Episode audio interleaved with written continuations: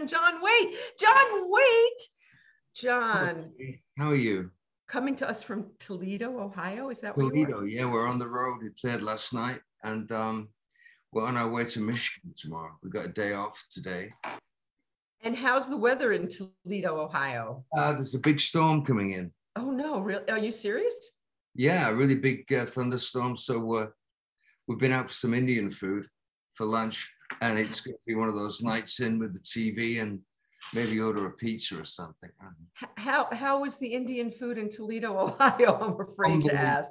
Unbelievable. I mean, it was absolutely. You, know, You're serious? Yeah. Well, why wouldn't it be? There's a lot of Indian people live in Toledo. Is and, that uh, so? Yeah, and the food is it was incredible. The whole band. Um, you know, it was like I'll take a medium curry and all that kind of thing. And I said, give me the real Indian deal. And um, wow, yeah. you ate it spicy. Yeah, and it was kind of like um, a fight for survival. We, you know, it was like you know, I, I drank three pints of Coca Cola. You know, are you I, still burning? Yeah, and it's gonna it's gonna burn. Yeah, it's um, it's gonna be interesting. But it was great food, really great food. Oh, that's good to know. If I'm ever in Toledo, Ohio. So yeah. how how life on the road is it the same or different uh, pre-pandemic?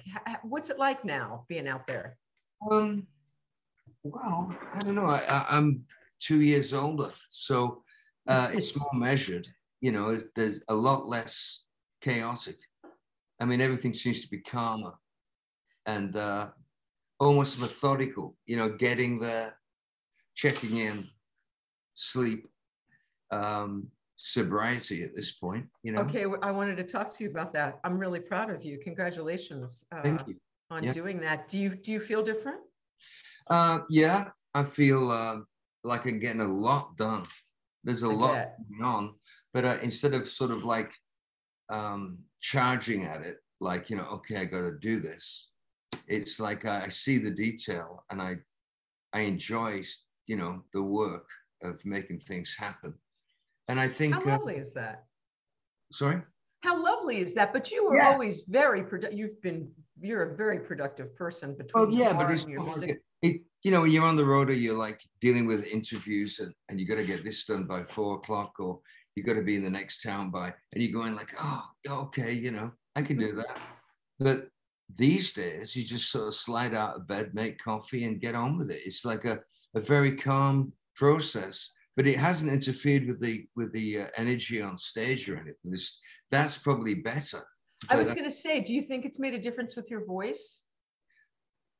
Well, I sang everything full out last night without warming up, and we were on stage for like wow, maybe an hour fifty, and uh, we actually put two extra songs in the set last night just to, because there was no opening act. It was a big theater, so we felt we owed it to the audience to just you know pile in the songs and and you know I got through it without missing a beat. I forgot the words twice because we're doing two new songs, but um, you know, it's just it's everything is just better. You know, it's just better. Are I don't know. St- I, I, I, I, agree with you. I'm I'm I'm coming up on 20 years here actually, uh, well, which wow. is crazy. But but yes, I think life is better, and I think I feel better. I think you look marvelous. You know, I think I you do. You look great. I think it's. Oh, I think it, it I look rugged. I mean, I you know, I mean, I, I'm at that point in my life where you can't really get away with being your age. You, can, you mean I just want to look a really great version of what I am. I mean, it's like Bill Nighy, the actor. You know, I, I, love Bill Nighy. Yeah, but I mean, I mean, he's certainly been around the block, and he's got that sort of slightly English, like uh, yeah, yeah, slightly kind of, English. He's so English. Yeah, oh no, he's incredibly. He's he's just incredible. But I mean, what are you going to do? I mean, I'd rather go out looking elegant and uh, man of the world than sort of having a lot of surgery and and looking like an idiot. Oh, know? don't don't do don't ever do it. I was going to get my lips done. You know. No, so, you're not. You know, like, you know, that thing, you know, you know. Like How about the, those women that are like I can't even do it. They have I like those. I can't believe women would think that works. I mean, it's the most unbeautiful thing in the world. I was thinking about that before. I mean, how a woman sees herself and then she does that and thinks she looks great. And it's just, eh, you know, it's like, whoa. you know. I think you should write a song about that. I really do. Fat or, lip. What? Yeah. it could be called Fat Lips. Yeah. Yeah. I love you, baby. but, um, or I could give you a fat lip, yeah. Oh, well, no, that wouldn't be good. I'm actually watching know, the Sopranos. I'm watching the Sopranos now. What are you? Are you binging anything while you're on the road? You watching? Are you streaming anything? Binging oh no, I, I never watch TV really, and uh, no, I, I just I watch the news and I read the papers, but I read a lot. I'm reading a lot. I know you read a lot. What are you reading right now? I was going to uh, ask you. Chekhov's short comedic stories. Wow. Yeah, and Kim by Rudyard Kim, Kipling. But the the Chekhov stuff. I mean, I'm not trying to be highbrow. I tried reading The Seagull, and it's a play within a play, and it was written over hundred years ago. And um, you know, it's sort of like drawing room existential whatever. I have no idea what it is, but it's it's beyond it. I mean, I, I did a lot of Chekhov in, in college. Yeah. And, and speaking of, I was Masha in uh, the Three Sisters, but oh, really? so have you? Yeah. So have you? I remember the last time we spoke, they wanted you to audition for a Broadway show. Is that? Have you ever? Uh, have you acted on stage? Is that something you'd like to do? No, I, I mean, if I could do that, I would do that. I, I, I think I could be you see, the thing is with being a musician, you write songs about how you feel, and you're right. very you're very much in the first person, and you're very uh, you're able to access your very core when you're writing a song if you're doing it the right way. But to become somebody else, uh, that's uh, to me personally, that's the reverse of being a, musician or a songwriter, because you take mm-hmm. other people's personalities, and that's that would be impossible unless it was a character I was offered a part in a Broadway musical. Yeah. Uh, it was Aida, I think, when I was going to play the villain, you know. And the songs were great because they were Elton John songs. And then the Ringo tour came up, and I said, okay, I'll do that instead. Um, but as far as I mean, I love I love watching great performances like Denzel or anything. I mean, Macbeth, Denzel, my God, you know. But there's a way to tell your story, uh, like what Springsteen just did and what uh, David Byrne did, incorporating their own music, their own story, and putting it on Broadway. I mean, you could do a version of that. Oh yeah, you know, I, I think I'm pretty inventive. I could probably construct something. I mean, I've been trying to write. I mean, I keep getting a lot of pressure. There's this biography coming out, film. Uh, I, the documentary. I was going to ask you about that. Yeah, well, they haven't got a buyer for it yet, but it's completed, edited, and ready oh, to go. Fantastic. And, um, yeah, but I mean, uh, you know, um, I thought about writing. People that keep coming to me and saying, "Can we have your life story?" And it's so complex and it's so otherworldly to me. Okay, um, I was thinking about this before we came on the air. I meant to mention this to you before, but it's not too late now. So, a friend of mine, David Wild, just wrote a book with Ringo, which is coming out right now, which is just out. Speaking yeah. of Ringo, and David writes with artists. That's what he does. He's had bestsellers. I'm going to connect you with David Wild. Yeah, he, the um, thing is, the thing, I'm yeah. sorry to interrupt you, but I think, yeah. you know, it's like, you know, written with. I mean, I, I, I wouldn't do that. The, the, nearest I can come to that is to do like an interview, like a, ask me right. a question, and then you print what I say exactly. I mean, well, I, th- I think you could do that. Yeah, but I don't want to. I don't want it to be like my life story, John, with with somebody. I mean, I wouldn't do that in a million years. If I'm going to write my life story, I'm going to have to sit down and struggle. I mean, I, I have I've, I've jumped in a few times, and if you knew where I came from as a child, it would be you would just be in awe. I mean, it, I mean, it's just tell tell tell us a story from your childhood. What, what tell us something that would surprise us. Well, I was raised in a well, actually, my first memory is um, playing with my cousin Mary at the edge of a carpet that turned into wood by a black and white TV when I was about three years old, I think. And my mom and dad, when they got married, moved into a, uh, they had a garage. My dad was like with his brothers, a garage, you know, they pump mm-hmm. gas and fix cars. Mm-hmm. And they lived for a while over the motorcycle shop showroom next door to the garage and that was my first memory. And then we moved from there to a row of terraced houses at the highest point of my hometown that faced out into the country. So it was cornfields and wow. a gigantic park with a tremendous, like, um, folly in the middle, like the Taj Mahal, that the industrialist uh, Williamson built for Lancaster, and it had all these lanes that twisted around, and it and secret observatory, and uh, I mean, and a bandstand. It was like the most remarkable place, and I played there as a kid, and I played in the cornfields across the street. There's a ruined stable. We had an outside toilet in a stone building. No. Yeah, it's like Charles Dickens. I mean, it was, and you know, my parents, wow. my parents worked hard all their lives. My mom was a nurse, my dad was a mechanic, and they they moved out of that after about four years um, into a really big house with a big garden and a wall around it. They worked around the clock to get out of that, and then sent me to art school. So they really pulled out all the stops for me. But I mean, I came from that. So I mean, it's probably why I relate to country music as much with the storytelling, because it was it was just hard. I mean, it was hard, but it was beautiful. It was working class, but it was also on the edge of the country, you know. So Sounds it was all, gorgeous. It was all foxes and hedgehogs and and robins and all sorts of birds. And around the corner from uh, the park, down this hill, right outside the front door, there's a road and a mm-hmm. green, and then the park, and then fields that went down in a valley. You just walked across the street and it was there. But around the corner was the mental asylum. This is important. Wow. Yeah. Wow. And, Get out of here. Yeah. Yeah. Uh, the Moor Hospital. And um, and uh, my mom was a nurse there for a while. And you would see these people wandering past the front door and they had big hobnail boots and these clothes that didn't fit and they were obviously experiencing a different reality and long they always seem to have a long mac like an overcoat mac like the irish would have or the d-mob you know when you left the army and flat caps and they came from a different world probably from the 30s and 20s and they, they were extraordinary. And on top of that, you had gypsies knocking on the door, uh, tramps, you know, who came from Ireland, same thing. There were a lot of people on the road just wandering through Britain. And they would knock on the door and they'd say, Mom, you got any, you got any knives I could sharpen for you? and my mum would go in the back and find the one kitchen knife and bring it out.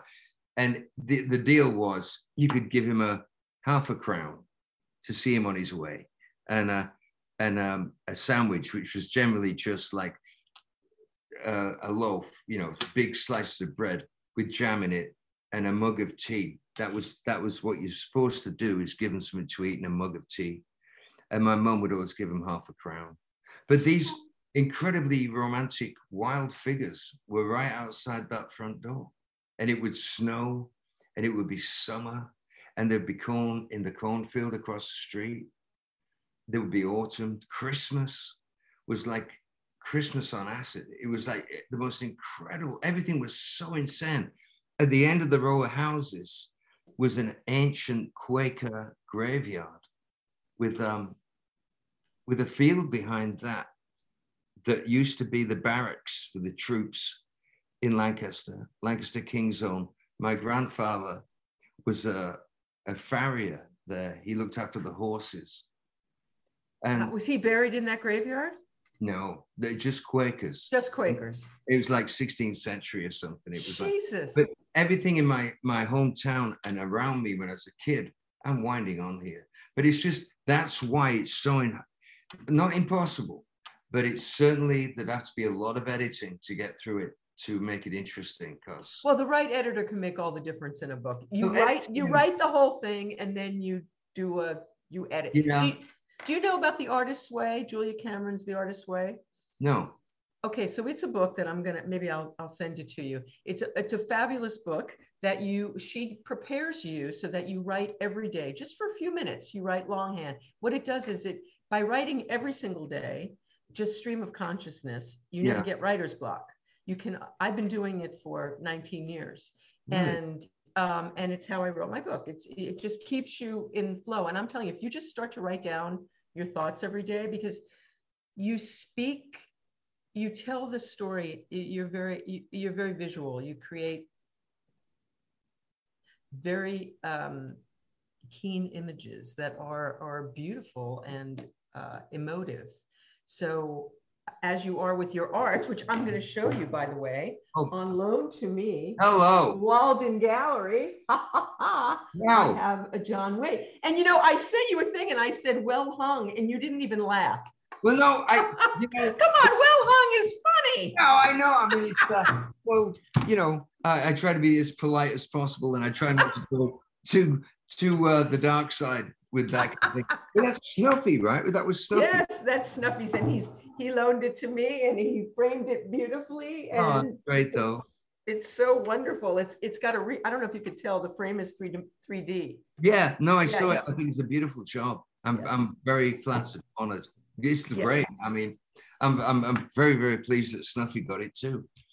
Yeah, it's it's pretty wonderful. But but to, okay, so I have too many things. I have too many questions, too many things to ask. But let's stay with this. I, I, think you should start writing, John. I think I think if you just put pen to paper, what what Julia recommends, Julia Cameron, is that the first thing you get up when you get up in the morning, the first thing you do is put pen to paper, hand to a paper, not on a hmm. computer. Mm. I, I cheat, and uh, just write stream of consciousness what's on your mind that day, and that's how you start. Well, Shane Fontayne, the guitar player, my old mm-hmm. friend, mm-hmm. is playing on all sorts of things. He's on Masters of War. But he said he was uh, reading a lot of Gurdjieff. Gurdjieff. I, I've never read it myself. But he had the same thing. We'd be on the road together on a plane going somewhere, and he'd be just writing. And he, and he wrote something every day. Same thing that you're talking about. Exactly. And yesterday I was in a Barnes and Noble, and I, was, I had this huge, beautiful refill notebook or this small moleskin thing. But uh, I've got I've got this. It's you know it's um. There you go. Perfect. Well, yeah, I know, but uh, I, I'm I'm always thinking on a bigger scale. I was this is like from um, it's that Japanese store. I forget the name of it. But, but if all... you love if you love the what you're right if you love the do you have a good pen do you have a pen that you love yeah to write no with? I've, I've got a collection of great pens i mean that's something i really love you know so writing with a great you know, pen on good paper. we talked about it because I'm going to go back to, to. I mean, I'm going to use this. I, you know, I've got about two dozen of these, but I'm going to try. I'm going to try and say. The thing about a book, I thought about coming at it more abstract, like starting, you know, uh, as a child or or like as a teenager, and then jumping back and forth, just having like because each section, like going to art school or going to London or being a child in a cornfield playing around. They are such cinematic and such very cinematic. Yeah, but vivid. And instead of like trying to go and then um no, it doesn't have to be linear at all, John. And it also the secret to writing is writing. So if you just write it all down, then you can figure out what to do with it. I had a great Mine is not linear, and I had a great editor help me to assemble it after I wrote it. You didn't it. write it in sequence? You didn't I just... did not. Wow. No, I did. I did write it. No, I was flipping all over the place. And then I had an editor help me assemble it in a fashion that made sense so the story had an arc because even yeah. if you're writing a memoir you wanted to have an arc and you know all of that so an editor can help you do that but that's after. The most important thing is putting the words down just getting it I out. i find you know i'm so i'm so give i'm so is the art student or the painter or whatever but I, i'm so engrossed in the way something looks. It's mm. it's really a strange thing and i'll be writing and i'll be looking how it looks. And then if i don't do you have good penmanship?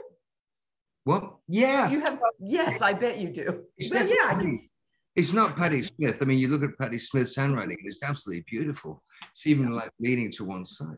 I mean, I'm a lot more kind of, but it's mine. But yeah, it's yours. I yeah. yeah. but I mean, it stops me if I get like two pages in and the way it looks, I can get oh.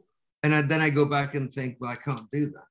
But I oh. find the other day I went into into a suitcase looking for something, and I had like 20 diaries from my life and some of them are uh, like torn out of uh, notebooks, like kids' notebooks, and I just went with it. And some are in like real diary form, and some are like in blank pages, books, all different sizes. So it's just something I seem to have acquired, becoming older. Like it has to look a certain way, but that's bullshit, isn't it? Really? I, I think yeah, I think you have to let that go because if yeah. that's going to stop you from letting it flow. Yeah, I think you're right. I think, uh, although it's hard, that's kind of an OCD, your own version of an OCD yeah. thing. I have mine, and get through that. I mean, yeah. Um, Tony said, uh, "Your words are like sketches," and th- th- for me, they're even more than sketches. They're they're they are they're panoramic for me. Whoa. But um, she asked if you have any siblings. Do you have any siblings? I don't think you do. Do you? A sibling being a child or brother? Uh, uh, uh no, a uh, sister or brother. I got a big sister and he plays the guitar. He he, he owned a, a, building company, Lancaster Building Company.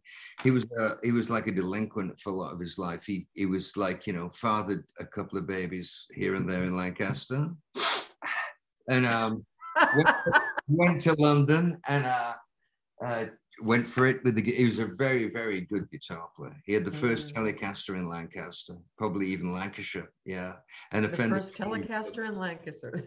yeah. Oh no, but he's really good. I mean, he puts me to shame. And, no uh, kidding. Yeah, and um, he just took up the building company and became hugely successful. And I think he regrets not being on the boards. But mm. looking at my life, I think he understands how up and down it can be. And I, I think he's glad he didn't do it in his heart. But uh, he can outplay me seven days a week. Wow. Um, yeah. Wow. Uh, that's hard to imagine, John. I bet he can't outsing you, though. No, there's only a few that I, th- I would go in the ring with and think, you know, I might get my ass kicked. As I got oh, come on. Nobody's no. going to kick your Who do you think would kick your Well, no. no I, there isn't anybody that I compete with. That's the interesting thing. No. I mean, the people that I admire greatly, I look at them and I know where I can put them as singers. And there are. Who, who are some of your favorite vocalists? Well, I know who some of your favorite guitar players are, but I don't know vocalists. Well, I, you know, would have to say Paul Rodgers because of Free. Mm-hmm. I mean, you can't even get close to what Free were. Um, I prefer him with Free when he was mm-hmm. young, wild, restless, and didn't give a fuck. You know, uh, no kidding. I woke up yeah. this morning thinking about a heartbreaker, mm. and I don't know if Snuffy's on that, but Snuffy, your friend. Yeah, he uh, was on one one. I think one free album. Yeah, yeah, yeah, I think it's heartbreaker though. It's like Seven Angels or something. But uh, but um, Paul, no question, because uh, because of free. I mean, I I think that I couldn't believe it when I just thought we were made from the same mold. Um, I've never really gone after imitating anybody. Rod Stewart, because Rod, his early records were just, I mean, there's a line in Handbags and Glad Rags on his first solo record, and it comes out of the solo, I think it's like an oboe solo or something. And then he comes in and sings, And what becomes of you, my love, when they have finally stripped you of the handbags and the glad rags that your grandma uh, work to buy you, whatever. But the line, and what becomes of you, my love? I mean, it's, you get goosebumps. And he was only like 20 or something. Mm-hmm. And um, he's sung some marvelous stuff, Rod, in his life, really has. But that, that one line, I'd take my hat off to him, you know. Uh, I, I, just saw him right before the pandemic started with Jeff Beck. And um, because those days, those two together, yeah. Well, uh, but you know, those. Rod's doing the Vegas thing now. Rod's I, not really rocking out anymore. No. Well, I think he paid enough dues. I mean, I know what you're saying. I like Rod personally. He's always got a good word, and he always. The last time I played with him, I opened up for him, and he stopped the show in his show and said, "Let's hear it for John Waite." Lovely. No, and then he said from the stage, "He's as good as Paul Rodgers. He's an English great, like Freddie Mercury." And then he went on named about Robert Plant, and it, and I, and I was on the edge of the stage like gobsmacked. Wow. And I, and I thought it was the sweetest, kindest thing. I mean, if you'd have told me that Rod was going to say that about me when I was 17, I would have just like said, you know, that's, you know, I, I, I can be buried after that. I mean, it was just. then he ran up to me when he was singing yeah. a song threw me a football. And I just looked at it and threw it back to him. But I mean, he's a he's a you know Rod's you take him as you find him. But I, I what he did for music with Jeff Beck uh, he more or less invented heavy metal. It's very hard for people to remember that, but nobody, nobody was doing what the Jeff Beck group did. And That's uh, so true. Yeah, and um, and all the great singers. A lot of my favorite singers are women. You know, like I mean, who? who? Oh well, uh, Bonnie Raitt, uh, uh, Gladys Knight. Um, my God, I could start with a list. John, how did you fall in love with music? I, I think we talked. I know we talked about the Beatles. Did did you did you fall in love with music from the Beatles? How did you fall in love with music? Well, me, well, um, my cousin Michael was in a ended up being in a band called the Temperance Seven, and they were a big trad jazz band. And he he played the banjo really well, and he played the the big national dobro. And when uh-huh. I was about five, he played me Hank Williams and he played me Jimmie Rodgers and Big Bill Broonzy. And I'd be like five in short pants sitting at his knees watching him play this. And uh, he was an art student, he was very bohemian. In fact, uh, what's that movie about the three brothers that get on a train in, in, in India and they go all the way to find their mother? It's like a it's like a Wes Anderson or whatever. I, uh, I, I, I, the Darjeeling Express, is it? The Say Dar- it again. The Darjeeling Express, is that the one? I don't know. I know what you're talking about. I don't know what it's called, but, but yeah, somebody the movie, out there tell us. Yeah, at the end of the movie, when the train is going through the Indian countryside, mm-hmm. you hear a song called Champs Elysees, which is the French version of Waterloo Road, and my cousin Michael was one of the writers on that. Wow. So we're a musical family between my mother playing the piano, my, my dad being a massive classic music fan and musical music fan, and my cousin Michael, my, my brother Joe. I mean, I couldn't move without being hit by music. So it's just music. And, and did you start singing? Where did it start for you? Did you play an instrument when you were little? How did it start? No, I had a Mickey Mouse. Uh, I had a Mickey Mouse um, uh, ukulele when I was a kid. I got this, this uh, it was this Tommy Steele ukulele. It had Tommy Steele written on it, and Tommy on stage somewhere like a black and red transfer. And it had four strings. My dog has fleas. There were blue strings and yellow strings. And um, I got it for Christmas. I couldn't wait to get it. It was my my idea of rock and roll, Tommy Steele, you know. And about three weeks later, the Tommy Steele transfer fell off it. And I held it up and it was in the shape of Mickey Mouse. You know, it was Mickey Mouse. It was a Mickey Mouse um, uh, ukulele. And it, and as I said before in an interview, that was my first experience of the music business. You know, it was like you think you've got one thing and it's Tommy, and then it turns out to be Mickey Mouse. So, you know, I mean, uh, so it's been a it's been a, a, a, landscape of huge disappointments and, and great victories. You know, starting at an early age.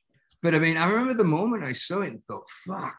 You know, uh, in my five-year-old brain, I didn't say "fuck," but you know, whatever you say when you're five. But, you know, stuck with the Mickey. Bollocks or something. Bollocks, yeah. I didn't even know then. But um, yeah, you know. So, so John, I seem to recall you don't read music. So did you teach yourself to play? Did somebody teach you to play? How did you do it?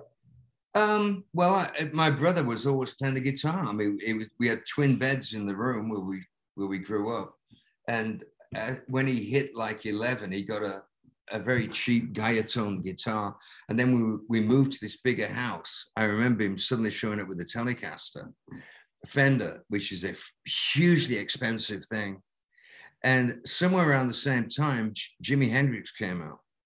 And that was the oh. end. That was the end for me. That was it. I remember seeing Hendrix on the TV, and that was I was that was it. So instead of following my brother's footsteps in my way, I was thinking, well, if I play bass, I can be in a band with my brother. So I learned the bass, you know, and um, and so you teach yourself that it's a very simplistic in, instrument, but you can do so much with it. I mean, you have the great bass players in uh, in jazz and in rock, and you understand. I mean, it's it is you can't pretend on the bass. You can't just turn up the volume and, and say, yeah, you know, and play something that sounds like a blues lick. I mean, it's it's very simple. And what you do with it is a true reflection of what's in you. It's like a mirror. So you, it's only got four strings if you're playing the right bass. And a double bass is beautiful. Cello is beautiful. All the I think we have a mutual friend bass player, Kenny Aronson. You're aren't you? Oh, yeah, I saw Kenny a couple of uh, couple of months ago. Yeah, he was great. He came back. He came back to one of the shows we were playing, and it was just like old times. It was just, he's great. You know, still got it. You know, still got it. Um, so John, you just are putting out today. Uh, yeah. People can can stream Masters of War. Yeah. Uh, and and I know that I watched you on LinkedIn, and Lauren said you better accept his LinkedIn request from the yeah, Lauren Gold. So he said, "Wait, tell him to, to to accept my request on LinkedIn." So um, I see your activism. Uh, where did your activism start? Before we get to Masters of War, were you? We are of the same generation. Were you an activist back in the '60s? Would you? Were you? No. Well, I, well, my cousin Michael uh, went on the Aldermaston March, which was the first anti-nuclear war march in Britain. Uh, the, uh, actually, Rod Stewart went on that. Wow. Yeah, and he went on that and he had a ban the bomb badge, which he gave to me, little black and white, a beautiful little badge. Wow. And uh, my, my uncle Pat, which was Michael's father, founded the peace movement, the official peace movement in Great Britain. Wow. And he was the president's secretary or whatever. He was like always on a typewriter. But maybe I, maybe that's just part that was going on. I never realized that might be an influence. But um, things are either right or wrong. And I think when you see uh, you see cruelty or you see something that's so dishonest, I'm not one to just say, fine, you know, I mean, I always say that's fucked up. And if I can be of any, if I can be a voice that can make any kind of a difference, it's a very small thing to me. If me cutting Masters of War, it's intentional to draw attention to, to the situation in Ukraine. It really is. But I don't want it to be self-serving. I didn't write the song, it's Bob Dylan. And uh, okay, were you a fa- I mean, because I listened to it first go around on Freewheelin' Bob Dylan. That's my favorite Dylan album. Were you aware of it then, or did you become oh, aware yeah. of it later? Yeah, yeah, yeah. Yeah, yeah. I mean, I couldn't believe I, I didn't get Dylan till I was about um well, I didn't get Dylan for a long time. My best friend at school had all the Dylan albums up to Nashville Skyline. I remember that. And I was 15 then. And it wasn't at, and Maggie's Farm was on the jukebox at Ed's Coffee Bar in Lancaster when I was hanging out with the art students before I went to art school. And, I, and my best friend, like at school, was just completely into Dylan, gone. And there was Hendrix's cover of All Along the Watchtower, oh, yeah. but I never got Dylan. I didn't get Dylan fully till I was on the road with the babies. and I was traveling Ron Stone, my manager at the time, who was working with Elliot Roberts, uh, they represented Neil Young and um, Joni Mitchell. Mm-hmm. And that's how I met both of them, but and Dylan. But I didn't get Dylan till I was on the first Babies tour. And I had a little cassette player like a Panasonic, those mono ones, you know, and I mm-hmm. had Blonde on Blonde and Blood on the Tracks. Oh. And uh, I think I had Desire. But there, I remember being like in um, Pittsburgh on the ground floor of some hotel, like a, a good hotel, like a, a Marriott or something. And I'm listening to this thing and the world stopped. And I don't, I can't even, I don't remember what it was. Uh, I was reading Sam Shepard's um, book on the Rolling Thunder tour. So I was definitely interested, but it suddenly, it got me. It might have been Isis but mm. something just broke through that I didn't get for years. And all at once in that hotel room, I, thought I understood a tiny bit of what was going on with Dylan. I would never say, honestly, in a million years, I understand anybody. Dylan's particularly hard to read and uh, he's fairly abstract all the time, but but it was like a, an avalanche of information. So, Masters of War, you you've been you've played this for a few years. This isn't this isn't brand new to you. Masters of War, you've covered it before.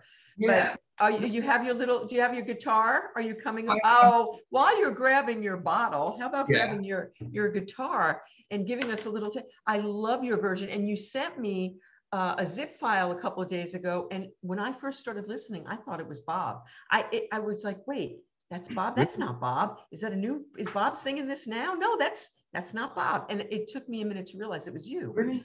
Yeah, it did. It did. It sounds well, great. You know, I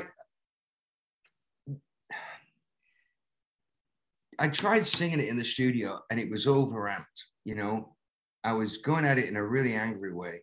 Mm. And then I realized that what made the Dylan version so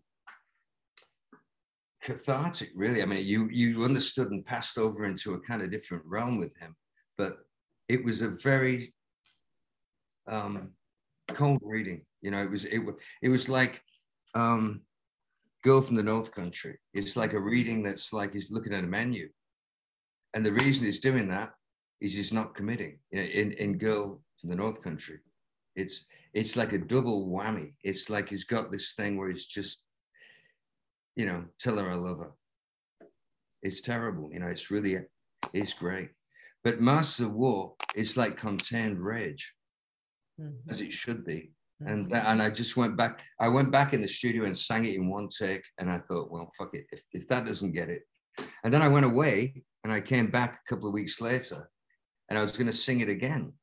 I think it was like two weeks ago, and um, there it was. I'd got it right, just singing it through once without thinking. You know. I love the video that's on YouTube. Um, I posted it a couple times. Oh, that last couple of days. Ukraine for the for the telethon. It was you and I think it, it wasn't you and Tim. It's you and, and a guitar player. It's Mark. It's Mark. Yeah, and that was just wasn't it just a few days ago? It was like three days ago or something. It was like last week. It was uh, Tom mm-hmm. Weir who masters my records. Uh, he has he, he works with a church. He's he's like a and, and he feeds the homeless and he has these trucks arrived so they can have showers and and gives them clothes. And there's there's there's like benefits he does, like telethons. And he just we would I was he was mastering anything, my my EP, and uh, mm-hmm. and he he just I, we were talking about the Ukraine, and we were both of like mind, like what the fuck, you know what what can we do that isn't just for show or you know what can you do that's actually it isn't like beating a drum and saying, you know, some hack woke bullshit that gets nothing done. And he called me up the next night and said, Do you want to do a, a telethon? And I said, Fuck yeah, sign me up. And four days later, I was in this church downtown. He had a string quartet. He had. I didn't know about this in LA. Yeah, and uh, this... and it was and uh, uh, uh, Robbie Krieger from from the Doors showed up with his mm-hmm. band. There was some major talent, and we just did an afternoon's uh, performance, just impromptu. And he and he put it on the internet, and we raised quite a lot of money. But I mean, fantastic. That's why. That's you know, and that's why I did Masters of War then. But I had it ready to go like two weeks ago, three weeks ago. Well, I, I not only love your your version of the song, but I also love the artwork you did.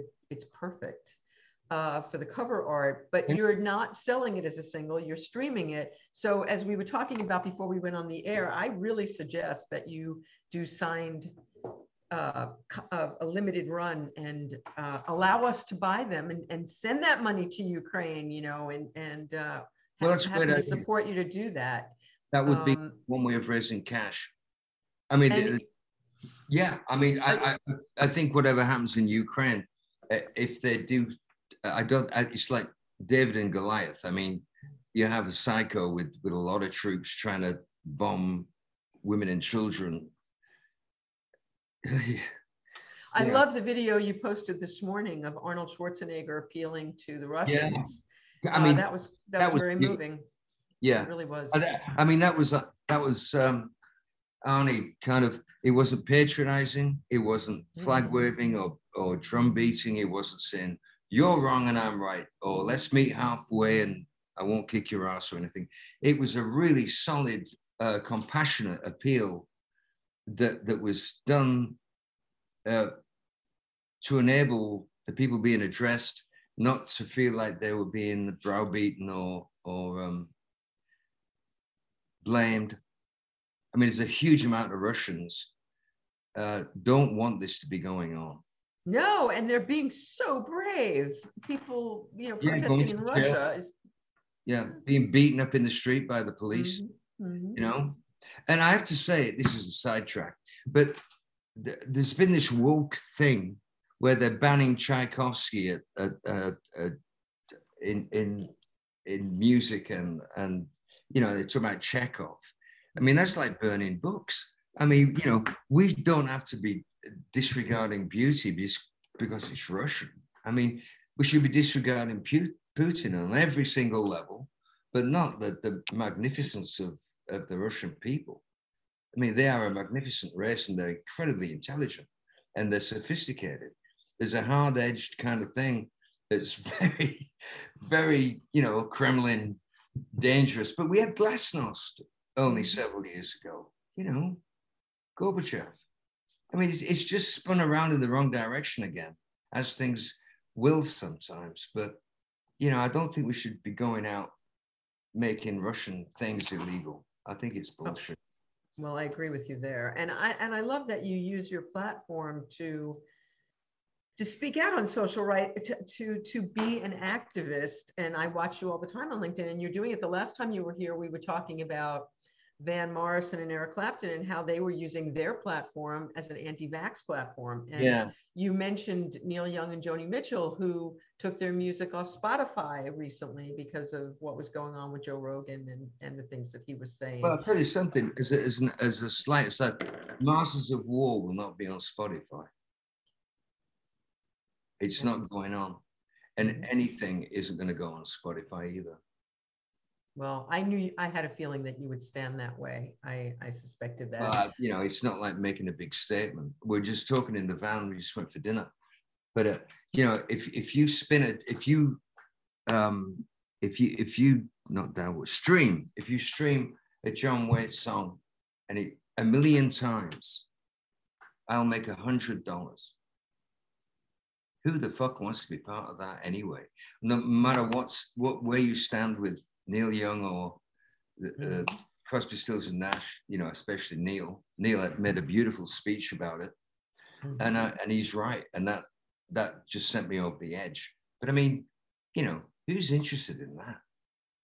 I mean, people don't think it through. You know, a hundred dollars for a million streams. That's insane. So, I, and I want to say, if for anyone out there who wants anything, John, his art, his music, it's uh, John Waite Worldwide.com. You can get everything, John. Fine. Are you? Is this is this the end of a tour? Is this the middle of a tour? What are you doing? Where are you going? We've been out since last July playing gigs and that. Um, but this is just two gigs in the Midwest. I go off to see my mom in England um, in about three days and I come back and then we kick it off again. And going out on a tour with Rick Springfield, Sweet. and then at work in August, and we're going to Holland at the end of the year. Do you know? Let's talk about you for a bit. You know, because you're beautiful.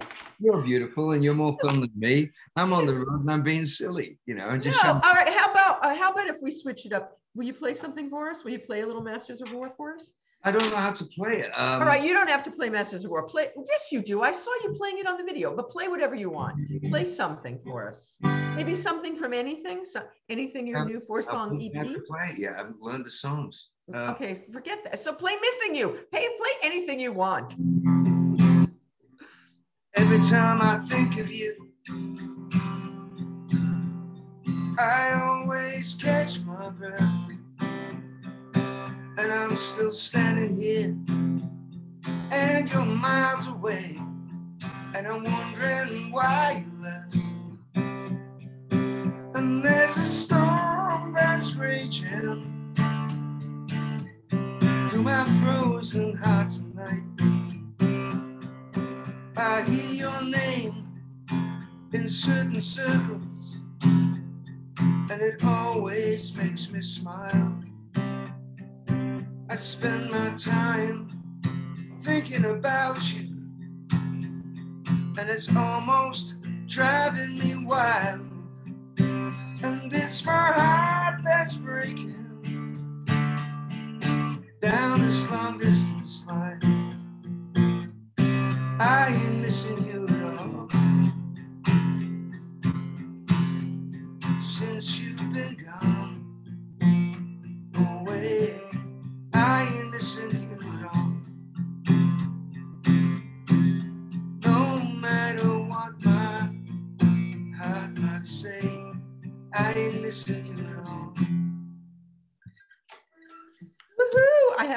You up here solo. I got to get back in the.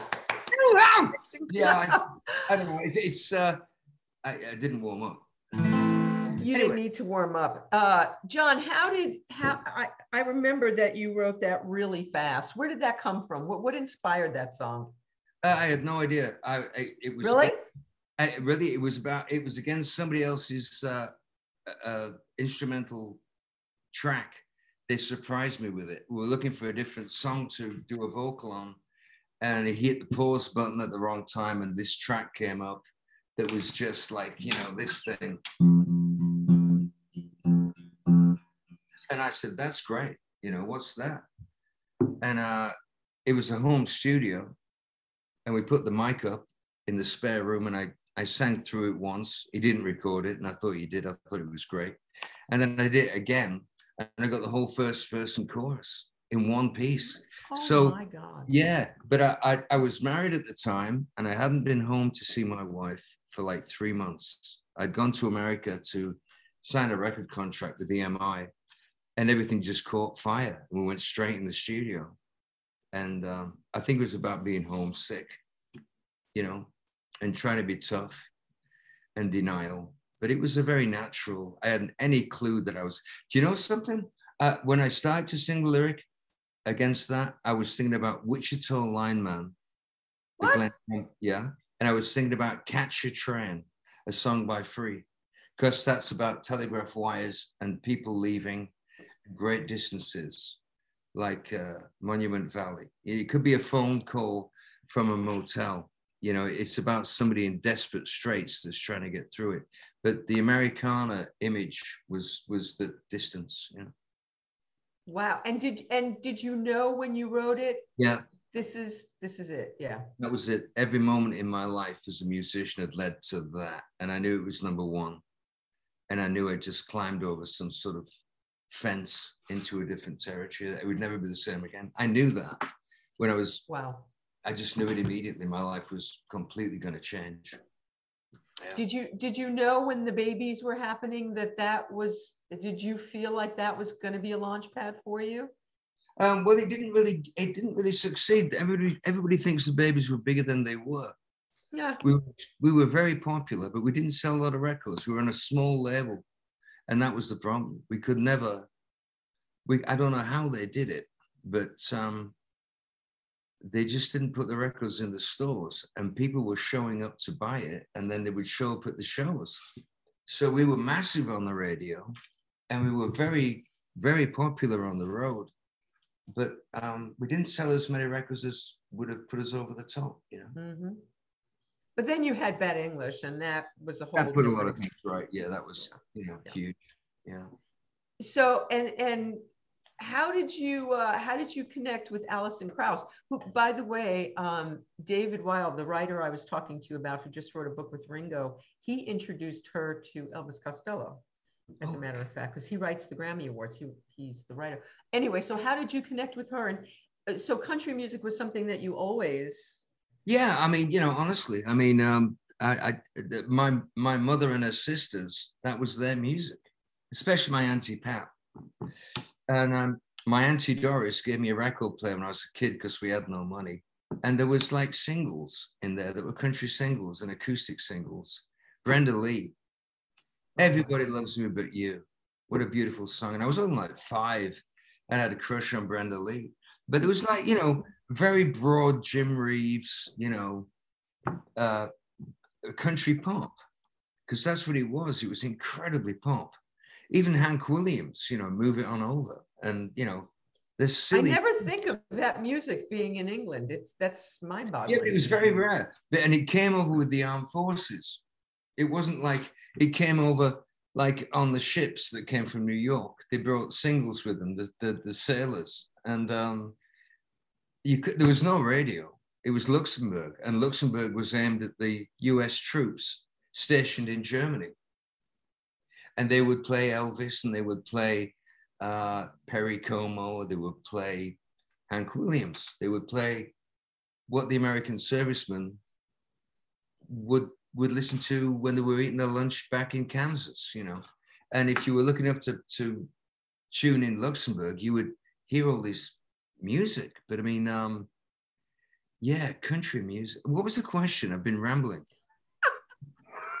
oh, I don't know something about. Oh, country, oh yeah, no, my sister, my mother's sisters, but I, I, came to it very naturally. It was just like my cousin Michael playing me all these. So he played me Hank Williams when I was like five, on this big. And so, what what got you into pop? What what was the first thing that got you into pop? Because I don't think it wasn't the the Beatles were a little bit later for you. So, yeah. what, what was the first thing that? What brought you to pop? Well, this is unbelievable. But there used to be a thing on TV called Six Five Special, which just means five past six. And that's when I was about to go to bed. Let me stay up. They give me a bath in front of this tin bath, you know, in front of the fire, and would watch Six Five Special. But there was things like the Dallas Boys. There were like five guys in sharkskin suits singing really corny vaudeville kind of, you know, 50s songs. And Adam Faith, you know, Tommy Steele, right. Tommy Steele, Little White Bull, you know, and all that stuff. And Cliff Richard. And then through Cliff Richard came the Shadows, his, his backing band. And the Shadows had Hank B. Marvin, the guitar player. And my God, you know, it's if you listen to the Shadows' first record, I mean, it's just incredible. The production, the guitar playing, the bass playing, Jet Harris, the whole thing. It was the first record I ever bought. It was an EP called Shadows to the Fore, and my brother and I. It was an EP, and uh, we put in like four shillings each, which was put in my life savings. And, and I don't. How much is four shillings? I don't know what four shillings is. Uh, well, it would be like uh, twenty p, because uh, ten p was like you know so how many how many cents is that? How many oh dollars oh or God. cents is that? Well, really, I, the price of the dollar has changed so. Well, I know, but like approximately, is that a lot? Is that a lot of money? Is that a, a tiny little bit amount of money? Oh no, no, it's, it's, a couple of dollars. Couple you know. dollars. But uh, yeah, uh, records were expensive, and you had to really save up from you know but the shadows that was the first thing I, I, so tony just reminded me the question before was how did you meet alison krauss? Thank, thank you tony. Oh there you go. Um, well um, i was making a record in nashville. I was living in nashville in a hotel and i was making a record and um, I, I, I was doing a few covers of my own songs to put out on a, just a special release to remind people i was still out there. Hmm. and um, it got to missing what, what year was this uh, 10, 10, 11 years ago. And um, you had to remind people that you were still out there? Yeah. Wow. I, you know, I've, I've, spent some time in the wilderness here. Uh, I'm not exactly a household name. So I was just gigging where I could and putting music out. I wasn't like, you know, established really. Not really. But anyway, um, I. I'm going to argue that with you, but anyway. I like it, but uh, but I I um I got to missing you and I couldn't think of anything else to do with it, but just re, you know, re-sing it. And, and I thought I'd do a duet. And I was in Nashville and I used to watch Alison on the American Music Channel with New Favorite, you know, and um, I thought she was really something. Mm. And I asked my manager to call her manager to see if she'd do it, do a duet. I mean, it was like a, it was like asking I don't know. I, I took it very seriously. And a, a yes came back. And then the day of recording, I was like in, in a record store buying secondhand country records. Mm-hmm. And she drove past. She drove past. And I'm stood there in the street with like, like Luke the Drifter, thinking I just scored a great, you know. and she pulled up and says, hey, how you doing? You know, she was doing this country thing she does uh, to make me laugh. See you later at the studio, you know. And I, I started laughing, and she was laughing, and her son Sam, he was only about this big. He was in the back climbing over the seat. It was a charming way to meet her. But um, I met her the, the next day, uh, the later that day, and we just sang it and um, went back the next day and did it again just to make sure it was right. And that's that was it. Love it. So, uh, so let's talk about the Beatles for a bit because not only did you grow up with them as we all did, but you have played with one, and uh, and that was an interesting experience. So, what the Beatles came to you before they came to us, right? We saw them on Ed Sullivan in 1963. When when, when did the Beatles get introduced to you? Um, again, uh, it was just very natural. I mean, I remember being in that cottage watching TV, and there was, uh, I think it was called People and Places, mm-hmm. and it was on at six thirty at night, and they they came on and they played "Please, Please, Please Me," black and white TV, you know, very bad grainy reception, and they were wearing like I think either black suits, bad haircuts, you know, very bad haircuts. Oh, yeah, it was before. It was before. Yeah, yeah, yeah. Yeah, they were just about to get the thing going completely, but they didn't. they, hadn't, they hadn't quite got it down. But uh, and then about two weeks later, they came back and did. Um, I think "Love Me Do" in reverse mm. order. I think it was, but I saw it. I saw it like as a little kid, maybe seven, you know, on on their first TV appearance. I actually switched on the TV and saw it and it was like zang, you know, it was like Jesus Christ. And I was like seven, but I got it. They were from the Northwest. I was from the Northwest. They were working class. I was working class. They were stupendous. You know, they were everything at once all the time. It was just like unstoppable tsunami of brilliance, you know how eh, I assume you've seen Get Back. I trust that you've watched Get Back. Have you watched Get Back? No, I haven't actually. John, it is. It makes me cry to think about it. It's it's brilliant. It is br- to see that whole process and to see how it starts and where they start and to watch them come back together as brothers and fall in love with each other again and then it it culminates with that con- that rooftop concert, and it is it's thrilling. I cannot recommend it more highly oh, to you. It's wow. thrilling to watch, but also, you know, it's really hard to watch because there's all the there's all the the yucky stuff that was going on behind the scenes yeah. to get there, but it's really brilliant. And, and Ringo Ringo through the whole thing is Switzerland, which is really fun to watch. So so how did you connect with Ringo and how did that happen that you got that tour and was it surreal as hell to be playing with the Beatles? yeah, mean, no, it was it was like, you know, it was it was all very unreal. Seven weeks of just being like, you know, what what's going on? You know, it was, it how was, did that come to you? Well, I, you know, um, his manager called my manager at the time and asked if I'd be interested. And I was supposed to, I just told you the, the, the Aida thing on Broadway. Right. I had the choice of doing that or doing the Ringo thing. They asked me if I'd do it. And I, I thought for it, I thought, well, you know, how can I not go and play with Ringo? It's like completing a circle, you know, even you just get to say hello. And I said, I'll take Ringo, I'll go. And one day I was in the bathtub, you know, it's about noon, and uh, the phone rang. And I let it go to the answering machine. And it was, hello, John, it's Ring. You know, are you there, man? You know, and I, I jumped out of the bathtub, picked it up, and uh, I said, It's me, yeah. And we talked for like, you know, five minutes. And he's a great guy, very friendly, down to earth, funny. And um, and then it began, you know, I'd, I'd like four months before the tour started, and I slept with a bass guitar. I I didn't all I did all the time was play bass. And when you find out who you're on tour with, you know, the Paul Carrack you know, you had to play all those really wonderful. Oh, right. You had to play their hit there. And I'm a bass player from the Babies, but I only ever played bass on my own songs, really.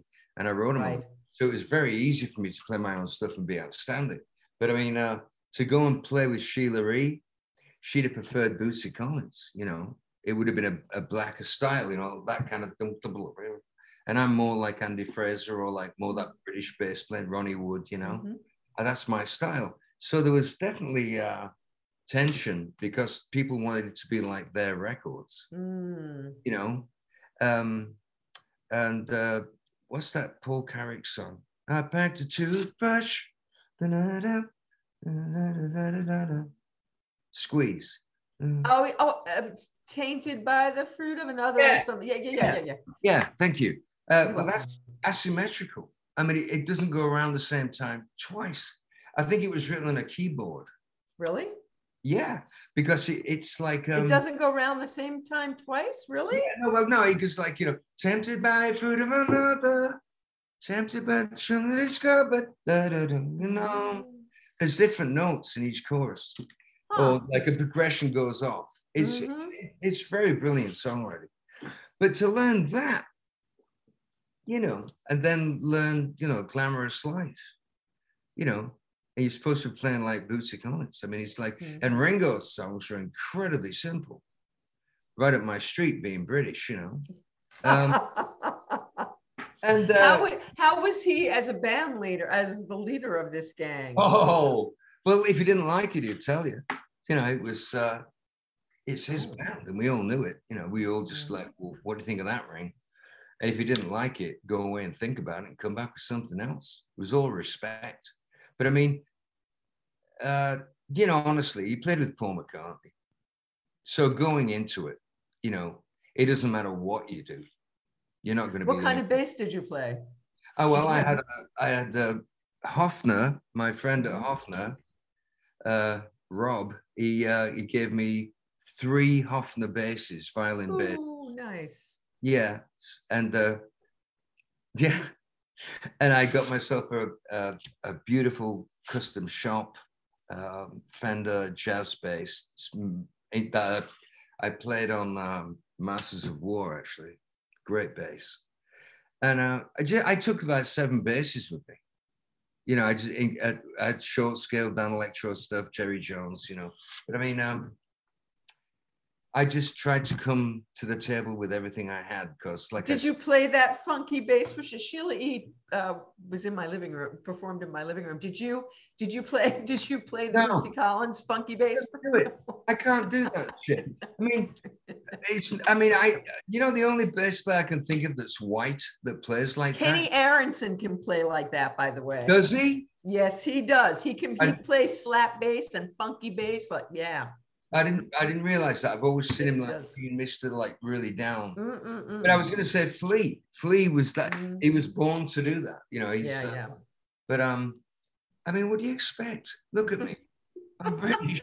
so all right so i know there's a great story and for those that weren't here the last time you were on that that when you were playing with ringo and you were in new york and you were outside of rockefeller center you oh, ran yeah. into somebody you ran into somebody. Tell us that story. I love that story. Well, yeah. Well, it wasn't easy. You know, the whole tour was kind of rough, and I'm like mm-hmm. up against it, trying to like do my best for everybody, plus Ringo. I mean, it's a very mm. tall order, right?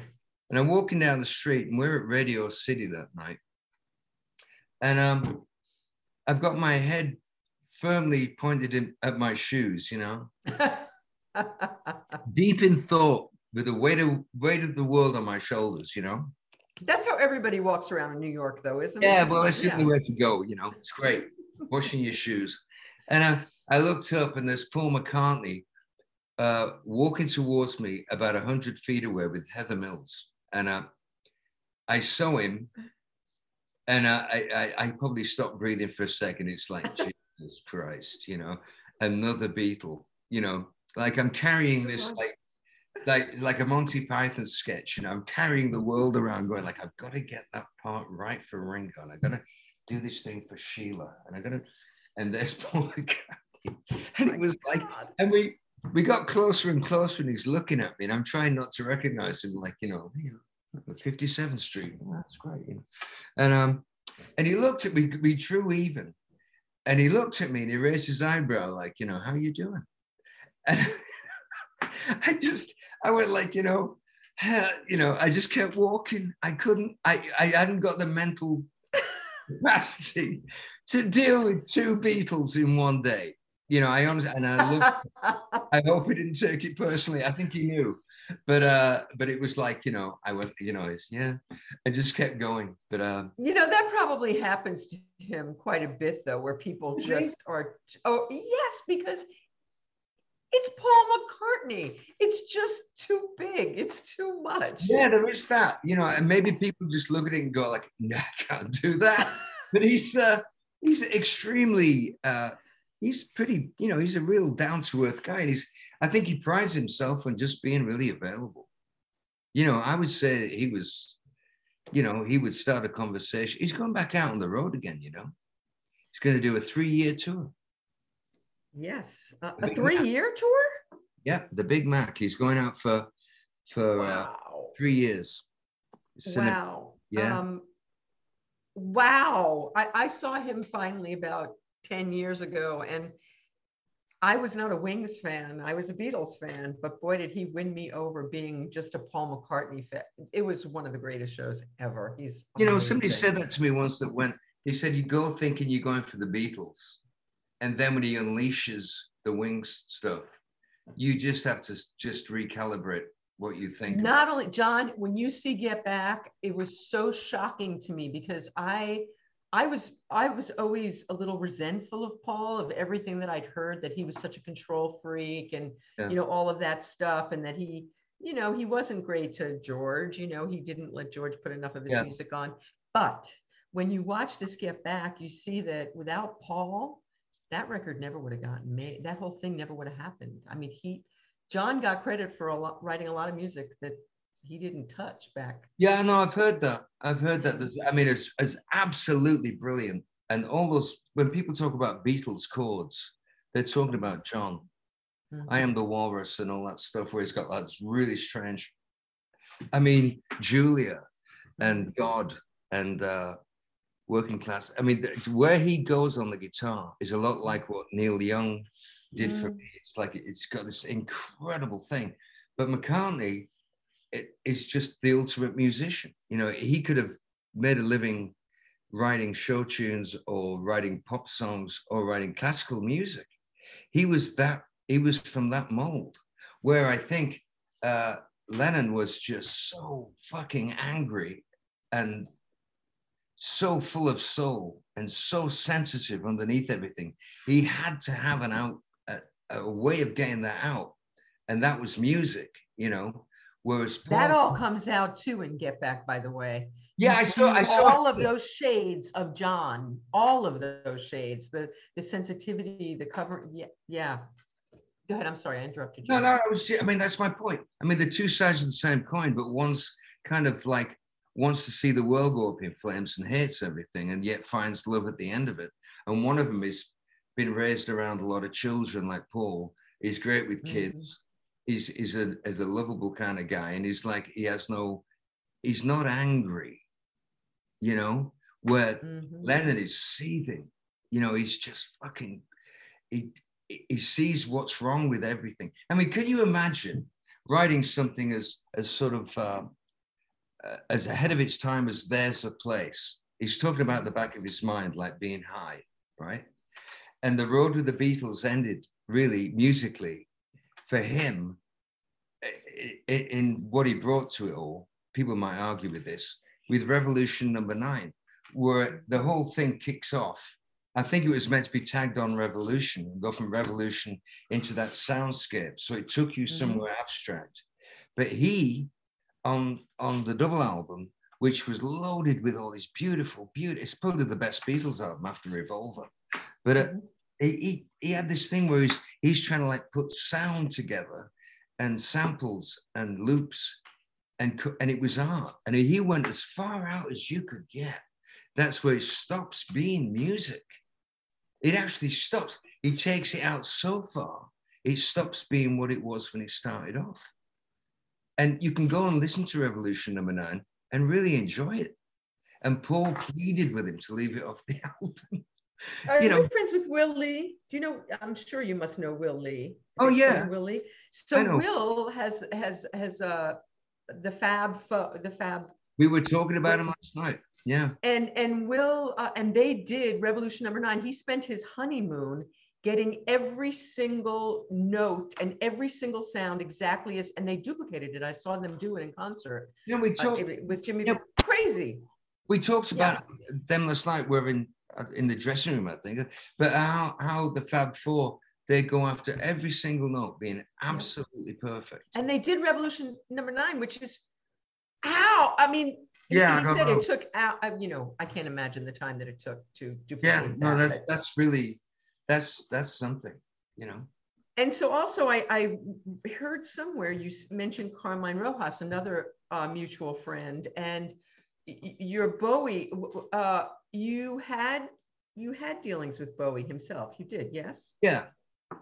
What what, what was that? When did you? Well, no, I, I mean he I, he kind of took my band. I mean, I I had Carmine Rojas and I had Alan Childs, uh, who's playing with me at the moment. He played last night. Um, but Bowie wound up with a lot of the people that I. Oh, wait a minute. They were playing with you first? Yeah. but it's New York, you know, it's a small scene, you know, and that's mm-hmm. that would probably happen anyway. I mean, Carmine is a fantastic bass player, and, and Alan, they were in my band, and then suddenly they were in Bowie's band. that's uh, that's Rod Stewart took two of the Babys, you know, immediately when they broke up. I mean, just we have the same friends, and and sometimes they poach your your players. You know, it's just they can, and the sensitivity, a similar sense sensibility yeah. also. Yeah. Yes, and the, yeah, yeah, the same approach. But Bowie invited me to um, to um, to witness his show. It was in Berlin, I think, and he uh, he had Carmine come and get me, and they put me on one of the lighting rigs by the side of the stage, looking down at David about twenty feet away. Glass Spider tour and they gave me a bottle of wine. I saw the glass. And, went, yeah. you know, and uh, they did the show, and I clapped and stamped my feet, and and then um, he used to hang out at the China Club. You just say hi, you know. You know, I was a promoter at the China Club, but yes, did you did you play with him there? Did you jam with him? What happened? No, I didn't. I just, you know, said hi and you know, thanks for getting me on. It was, it was, it was, you know, he was very approachable. I mean, all these people that you talk about, I mean, I actually jammed at Stevie Wonder. Okay, I was going to ask you to tell that story. Please tell that story. Oh, it's embarrassing, really. You know. No, you have to tell that story. Well, yeah. Well, yeah. No. Um, yeah, it makes it makes you human and humble. Yeah, humble. It's good. Yeah, like Paul McCartney. But um, yeah, no, he was there, Stevie, and I I think I was at, at, that point, I was listening to the front front line. It was one of my favorite songs. And Stevie walked in. I mean, Stevie, Innervisions, you know. Innervisions is my favorite Stevie Wonder. Oh, yes. Songs of the yes. Key of Life, you know. I mean, just about everything he does is yes. just, it's the best it's ever going to be, you know. And he was there. And I, I walked, he was sat at a table with his manager. And I, I walked up and said, Hey, Stevie, it's John Waite. Uh, I have this song that you may have heard. You know, he said, Oh, yeah you know, did this thing that he does, you know. said, yeah. And I said, Do you want to get up and sing one? Yeah, we could have a jam. He said, Yeah, all right. And next thing I know, we're all headed for the stage, and Stevie gets up, gets behind the keyboards. The band, uh, you know, they just go, they're kind of like in shock. And there's me and Stevie on stage, and we go into superstition. You know, ding, ding, ding, ding, ding, ding, as superstitious, you know. And he goes, Take it, John. And I went completely blank.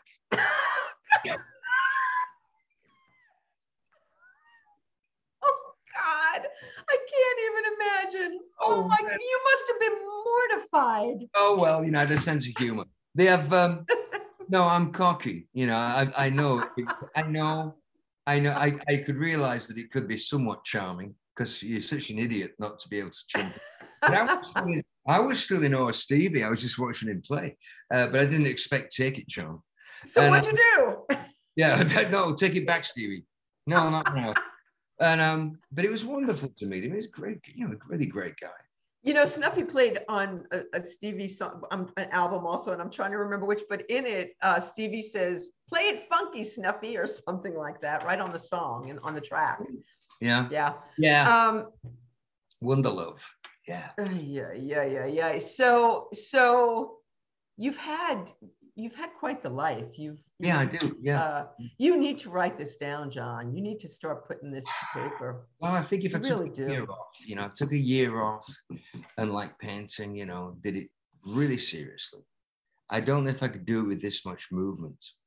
But knowing me, being sober, you know, anything is possible. I mean, it's just but like if you just sat down when if when you get up in the morning or whatever time you get up and you sat down and you just I wrote my book just committing to five minutes a day, and then whatever I did on top of that was was gravy. But I committed and to five minutes a day, and I didn't miss a day. Period. Yeah, and that way, you but your book is, is largely situated in that sort of New York mm.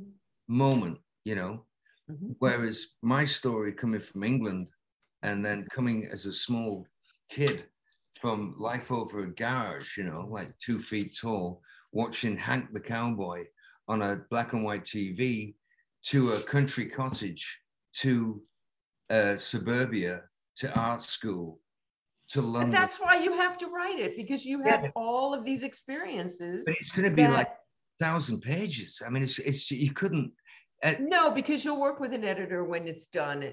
After you finish getting it all point. out. Too much. There's too much detail in it. I mean, it, to get it right, to describe my four years at art school, it, there's about 400 pages there, and I'm not kidding. Well, but you have to make it palatable for the reader. I mean, and maybe it will be. Maybe it's a thousand page book. Who knows? Maybe it's an epic book. Maybe it is. But you want to keep moving the story forward. You want to you want to give people a taste of everything. You don't have to. I don't know. I don't know. I don't know either. I, you know, like your book, I could tell that you had the talent to write and it flowed. It, would, you know, I, I went with you. It was very easy to follow you through your personal relationships and New York and all that. Because I mean, because we spent the same time frame there, but I, I got it right off the bat. But if you were reading about a childhood in the English countryside and then winding up uh, top of the charts in America, and that's all, a hell of a story that needs to be told. It's a, yeah, but well, all, you know, you know, all the drugs and the sex and the bad deals and the sort of like the all of it. Yeah, but the, but the, you know, don't you think, Vicky, Vicky, don't you think that there's uh, the truth and then there's the real truth? And if you wrote the real truth, you have it, to write the real truth. You have to write the real truth. Yeah, but the real truth, if you're going for it, is pretty dark. You, that's okay. People will follow of, you. A lot of violence, a lot of sex, a lot of drugs. Uh, wait, I want a violent story. What do you mean? oh, I don't mean like, me... I don't mean like, but I mean a violent life, like like it was kind of like you, you.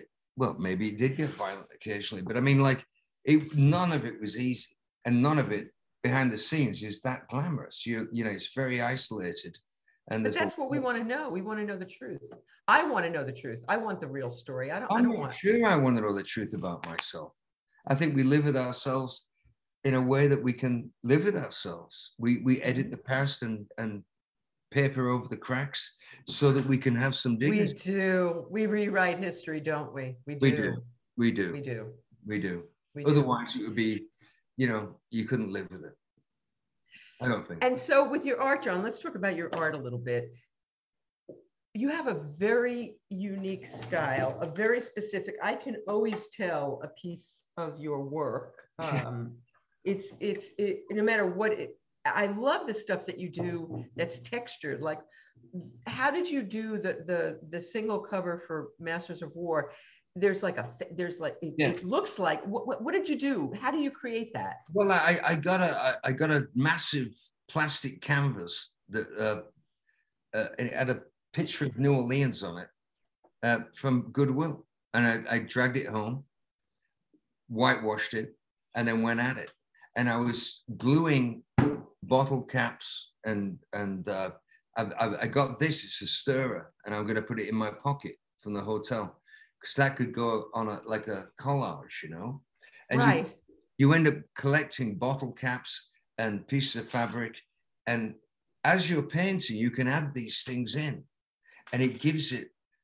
Uh, it it transcends. It, it's more than paint. Then it's absolutely. It's like it's almost like a, a collage, and but I remember throwing sand onto the paint. Wow I mean, I had the face going, and I and I threw. Well, well, the paint was still really wet, and it gave this incredible texture uh, that you wouldn't expect. And you would be able to put your hand in front of the face and then throw the sand, and it would keep the face uh, clear of that kind of texture. There's tricks you learn as you work with different medium, uh, like that. You know, applying something like I was stood next to a flower pot on my balcony upstairs, one of the balconies in my place at the back, and I just reached in and threw it on. I uh, love this. And it works, you know. I mean, but it's like a conversation with a stationary thing. They can't talk back. yeah, but but you are you are but you are in fact talking to yourself.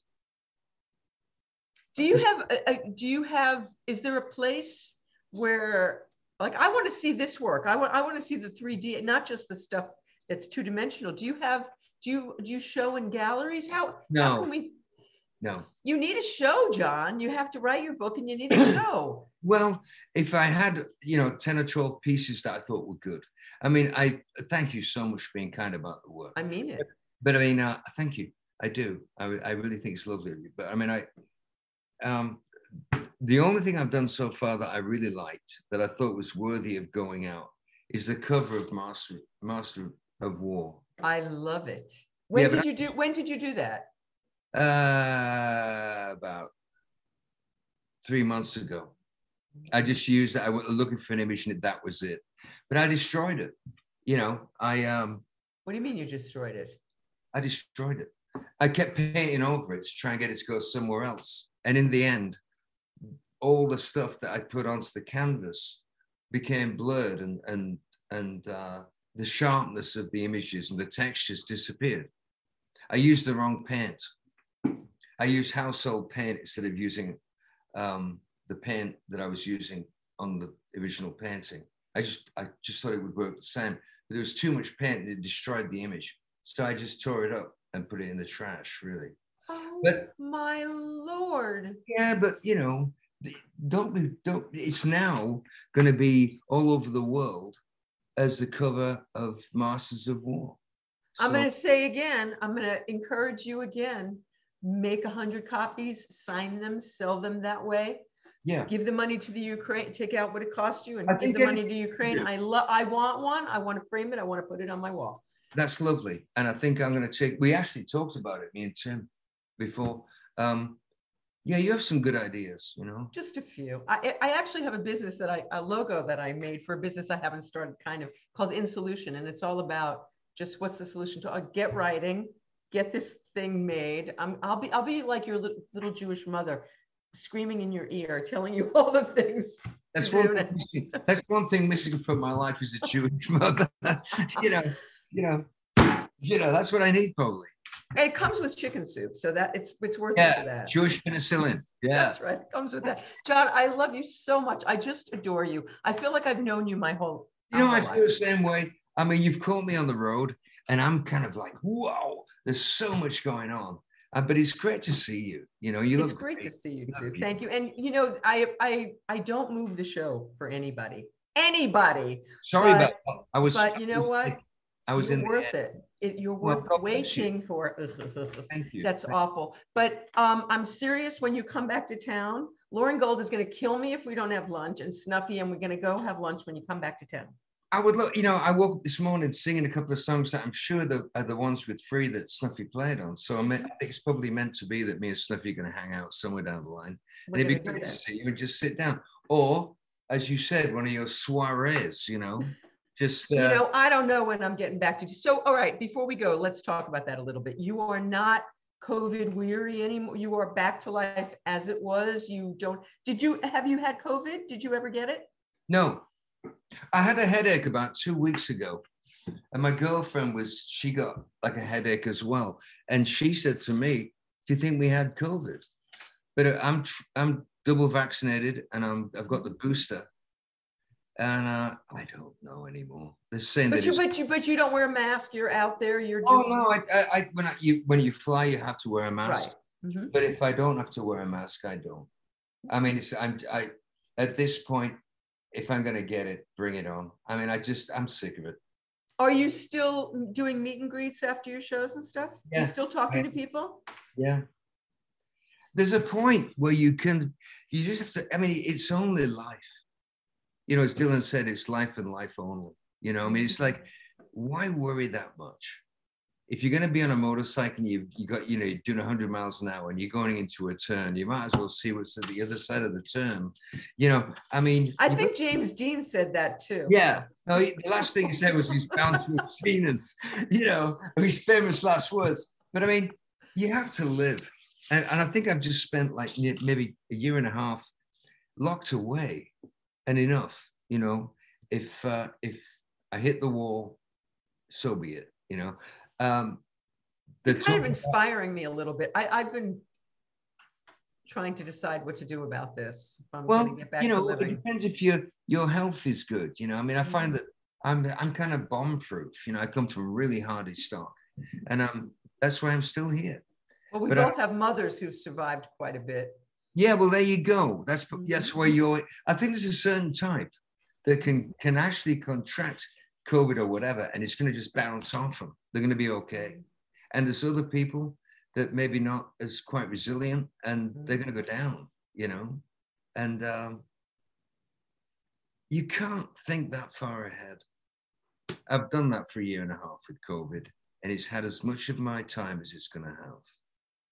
I'm going to go out there and play as much music as I can. And if I drop dead doing it, so be it. But you're still pro-vaccine, and you're still oh, going to encourage people to do that and to. Absolutely. I mean, anybody that says don't get vaccinated, there's something wrong with them. Yeah. You know, I, I still don't get that. Like, you know, it's my right to say no. You selfish bastard.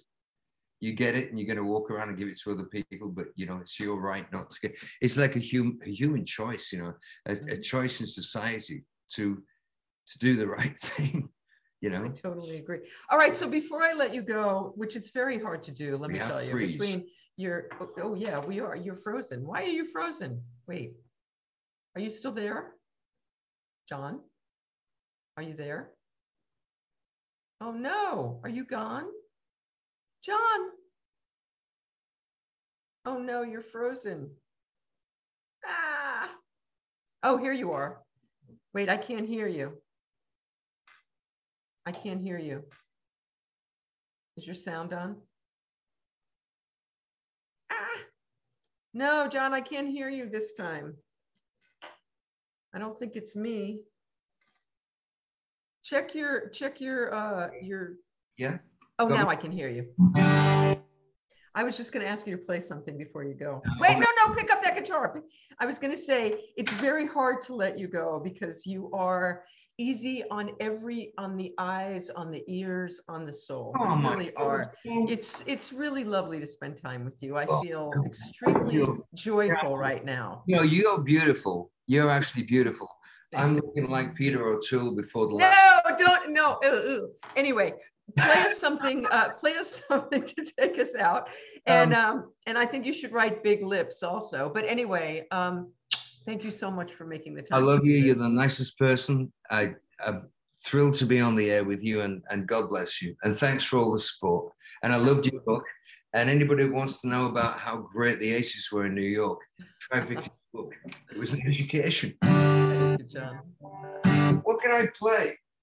Oh, he's gone. Tim. Whatever you want. I don't know. What, what would you like to hear? The last time you were here, you played a Donovan. So how about playing a Beatles song? I don't know. It's, I don't know. I don't know. How about playing a John Waite song? I don't know any. Um, you know, it's, it's the weirdest thing. It's like, you know, I can play other people's songs. I didn't expect to play a guitar anyway, but I could play a baby song, I suppose.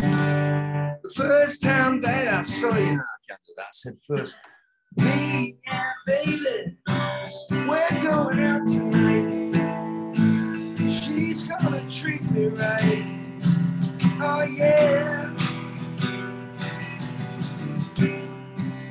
Sugar, we've got it all sooner. Baby, first my loving come. We're going head first, yeah. I don't know.